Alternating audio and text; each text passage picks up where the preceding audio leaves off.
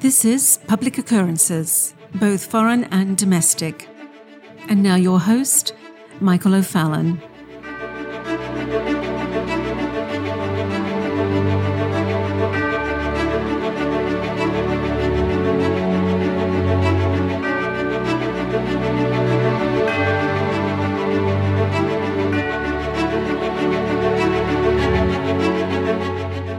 I wanted to start off by thanking so many of the faithful listeners and supporters of Sovereign Nations for contributing to our mission over the past 24 hours. I am deeply grateful for your kindness and the giving that you have blessed us with. We have goals, but we have true challenges right now, and it seems like an unscalable mountain in this time of Biden's Holodomor. But many of you have graciously and kindly extended help to us. We will need more help in the coming months to ensure that we can keep going. But I do thank you from the bottom of my heart. We do face a crisis of justice in our nation, a situation where justice may be suppressed in the midst of a woke American revolution. It appears that the entire nation, for one reason or another, is focused on the trial brought by the thoroughly woke state of Wisconsin surrounding Kyle Rittenhouse for the deaths of Anthony Huber, Joseph Rosenbaum, and the shooting of Gaige Grosskreutz. And please forgive me if I've mispronounced his name. Now, this past October, Kenosha County Circuit Judge Bruce Schroeder said that the three men can potentially be referred to as rioters or looters during the trial, but reiterated his long-standing rule that attorneys not refer to them as victims. And I would say that this decision by the judge was completely acceptable. There is also another situation going on at the same time that should be an opportunity for you to understand exactly what the issues are surrounding the approach of the Biden administration regarding how justice is defined. And this might help you not only in this case, but also in what's happening with the Ahmaud Arbery case, and as well with the other situation that I'm about ready to concentrate on. So, we will start with the Department of Homeland Security's chief, Alejandro Mayorkas. And I will reference an article from Breitbart Magazine's Neil Munro that you can read through in the show notes. I'll provide it right there. You can go and read for yourself. And the Breitbart article sums up Mayorkas's and the Biden administration's new way of understanding U.S. law in the following way. And I quote Americans should not have a secure border until they also provide justice for migrants. That is according to Alejandro Mayorkas, the pro migration secretary of the Department of Homeland Security. Mayorkas made this radical statement after being asked Tuesday by Senator Tom Cotton, Republican from Arkansas, this question quote, What should be a higher priority of the United States government? Securing our border or giving amnesty to illegal aliens who are already here? So Mayorkas replied in the following way quote, Justice is our priority. That includes securing our border and providing relief to those migrants who qualify for it under our laws. End quote. So Cotton asked Mayorkas to compare his border security record to President Donald Trump's border numbers. Quote, Are you satisfied that two and a half times as many illegal migrants have crossed into this country this year compared to last year? No, I'm not, replied Mayorkas, who then added, But worse is to promulgate and operationalize a policy that defies our values as a nation. So, Mayorkas and the Biden administration have decided to ignore our current U.S. laws regarding immigration and allow unvetted, unchecked, unverified migration into our nation and then we'll supply free flights, lodging, education, and food for those migrants. And then the Biden administration will attempt to find those immigrants jobs in an already tough sector. They will also not require vaccinations for these migrants. But Mayorkas believes that these migrants need to be ensured justice. But what justice is Mayorkas referring to? Equal justice under the law, according to Mayorkas, is not equal justice based upon evidence, objective facts, and the sworn testimony of those that are eyewitnesses. And I'm using both situations here, both Rittenhouse and what's happening here. You see clear law. You see people clearly coming into our nation illegally. And you are ignoring all the objective facts. As a matter of fact, what you're doing is you're encouraging this. And anyone that tries to stop them from coming in, well, they're the ones that are guilty. They're the bad ones. They're the ones that need to be prosecuted. Much like when you have a riot going on, a revolutionary riot, burning of buildings, beating of people, setting things on fire everywhere. And if somebody tries to stop it, they're the bad guy. So, no, Mayorkas is not talking about justice, the righting of wrongs in the equal playing field for everyone under the law. Mayorkas is talking about social justice, critical social justice. Now, Mark Krikorian, the director of the Center for Immigration Studies, states this Mayorkas doesn't even consider the possibility that there are competing justice interests here. But by not recognizing the damage caused to Americans by loose immigration, Mayorkas subordinates the enforcement of Americans' immigration laws to his own vision of justice for migrants. Krikorian goes on and says the following There's no question of justice for Americans, whether less skilled Americans, whether it is the American people in general who have an interest in sovereign borders. What he's saying is that there's only one aspect of justice that's relevant here, and that is justice for illegal aliens.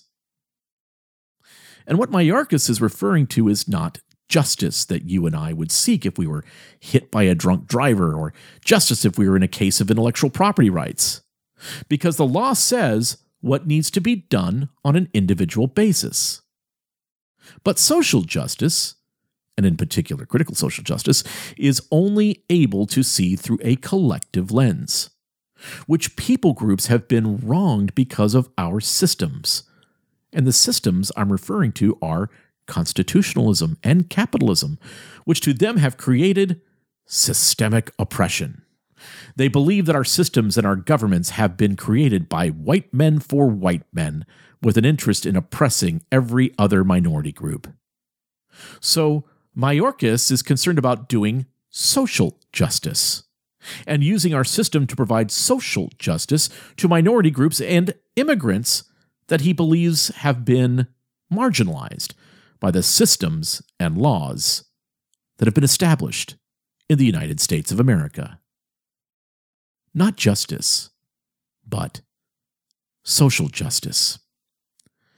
Now, as usual, Dr. James Lindsay has provided the most succinct and comprehensive definition of social justice in his Social Justice Encyclopedia, where he states, quote, the view from social justice is one that sees people in terms of their social group membership, the relationship of those social groups to societal power and privilege, and the way those positionalities intersect in a matrix of domination, oppression, and marginalization that promotes the interests of the dominant while excluding or harming everyone else. It is entirely focused on systemic power dynamics that it theorizes proceed according to factors relevant to group identity, and sometimes identifies itself as being interested in group rights instead of individual rights. Its goal is to identify, expose, disrupt, dismantle, subvert, and overthrow those dynamics in a radical revolutionary process that seeks to remake the system itself in the name of its ideology. That is, the primary concern of critical social justice. It is a systemic power in society, which is the only lens through which it views both society and, in fact, our entire understanding of material reality. When critical social justice indicates that it is interested in group rights, what it is chiefly interested in is critically examining, in the sense of critical theory, challenging, and eventually overturning all unjust systems of power in society, as it sees them as a social revolution.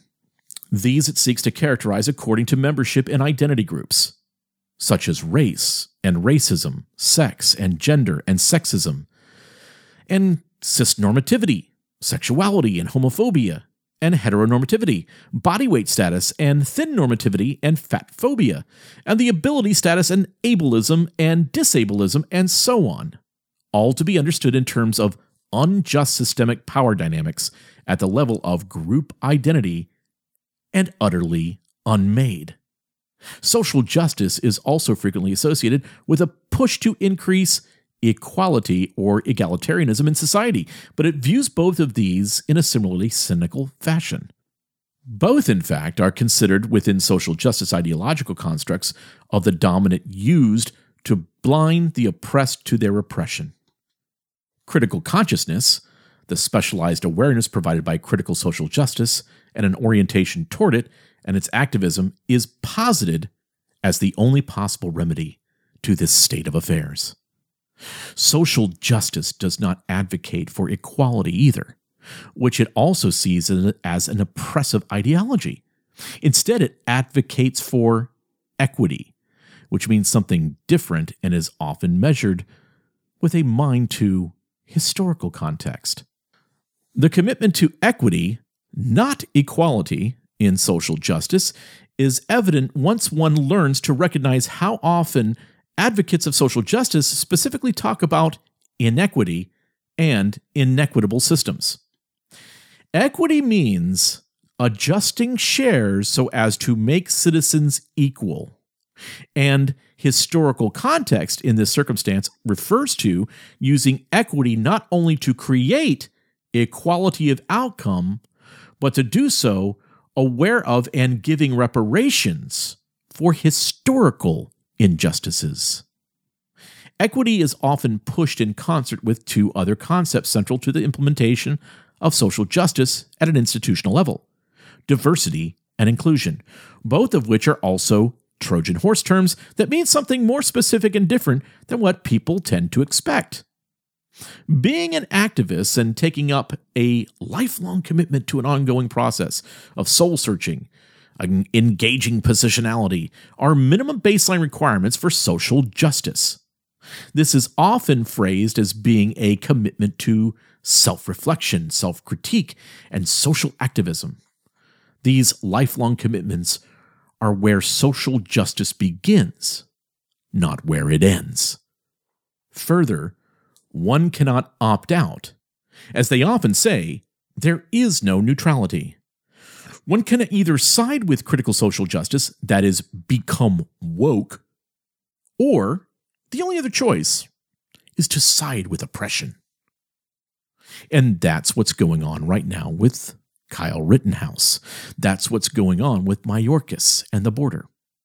Back to the definition you must take sides and only their side is acceptable.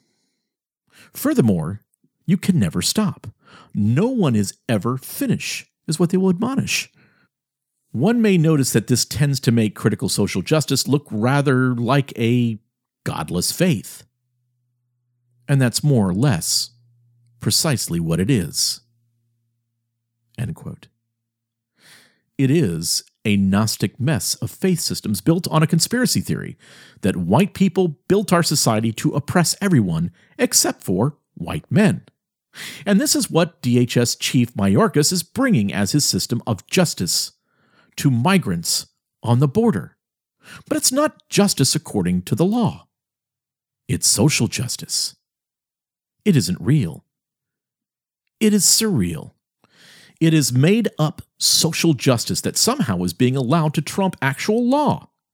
So law is put aside. And why is that? Because this is about the revolution. The revolution that was started this past year in May of 2020. The revolution to do justice and remove systemic powers of oppression from government control forever the massive amounts of millions of people coming across our borders is an actual strategy and tool to both break our system and create a privileged class that will soon be put on a fast track for citizenship, which means they will vote. And then you can have a permanent justice in America. But you may ask, what does this have to do with Kyle Rittenhouse? Well, the Biden administration, the Biden Department of Social Justice, and the Department of Homeland Security are not concerned about justice. The mainstream media, who are creating lie after lie and allegation after allegation against Kyle Rittenhouse, are not concerned with justice being served. They are concerned about keeping the revolution going. Because a verdict of innocence for Kyle Rittenhouse, affirming his right to self defense, would mean that there is a precedent for other people all over the nation to defend themselves against the revolution. If Kyle Rittenhouse is found innocent, it is a major blow against the continuance of the revolution. The revolution that led to the burning of entire downtowns, the beating of innocent people just trying to defend their businesses. So many that were just trying to save their businesses were beaten senselessly by the revolutionary woke mobs because they represented the system the small and medium sized businesses that made up the engine that made this nation run. They had to be squashed because they were competition to the fascist companies that wanted the full share of all goods, products, and services Amazon, Walmart, Target, etc. And because the system had to be destroyed. Because the entire purpose for the destruction of businesses, the burning of cities, the violence in the streets was for social justice and to bring in a new system. Almost like an invading army would come into a nation. They would be at war, and if the invading army wins, then they get to set the systems. And if Kyle Rittenhouse is found innocent, then that means that the old system of laws, the old Constitution, the old systems of law and order are still functional. What must happen for the continuance of the revolution is Kyle Rittenhouse must be found guilty. His carrying a firearm must be deemed problematic. His defending himself against someone trying to kill him must be pronounced to be murder, because this is about social justice. And because, whether he knew or not at the time, Kyle Rittenhouse is a counter revolutionary. And the corrupt socialist, enviro totalitarian authoritarians will do everything that they can to stop the counter revolution. In other words, they will do everything that they can to stop the continuance of the United States of America. This is critical race praxis, the enforcement of critical social justice into the wheels of justice to change it from within, to make decisions not based on individuals' guilt or innocence, to make judgments not based on objective evidence, to enforce rulings based upon collective guilt, on collective oppression, all according to their wild eyed conspiracy theory called critical race theory, race Marxism, identity Marxism. That's what's coming in. That's what the Department of Social Justice under the Biden administration is trying to enforce. And the governor of Wisconsin, based upon his actions in the last 48 hours, is letting it be known that if the revolution doesn't get the decisions they want, then the revolution is going to punish the counter revolution. The National Guard troops are almost two hours away from Kenosha. If something starts, they won't be able to respond in time to stop it. And you'd better believe that the police are going to be told to stand down. And you'd also better believe that there will be another revolutionary response happening in other parts of the United States as well. They will want to spark this entire revolution up once again. And this time, the president, Biden, will support the revolution. And they are hoping for, praying to their woke God for, a whole bunch more of Kyle Rittenhouses to then be able to point their fingers and say, Look, a gun toting Trumper. He is trying to start a revolution. All conservatives must be investigated and prosecuted. They want that to happen. That is what you experience. That is what is at stake in Kenosha. God help us. God preserve the United States of America and bring us to a place of repentance, but also a place where men have a backbone once again to save this nation, to save this republic. I'm Michael O'Fallon, and this has been Public Occurrences, both foreign and domestic.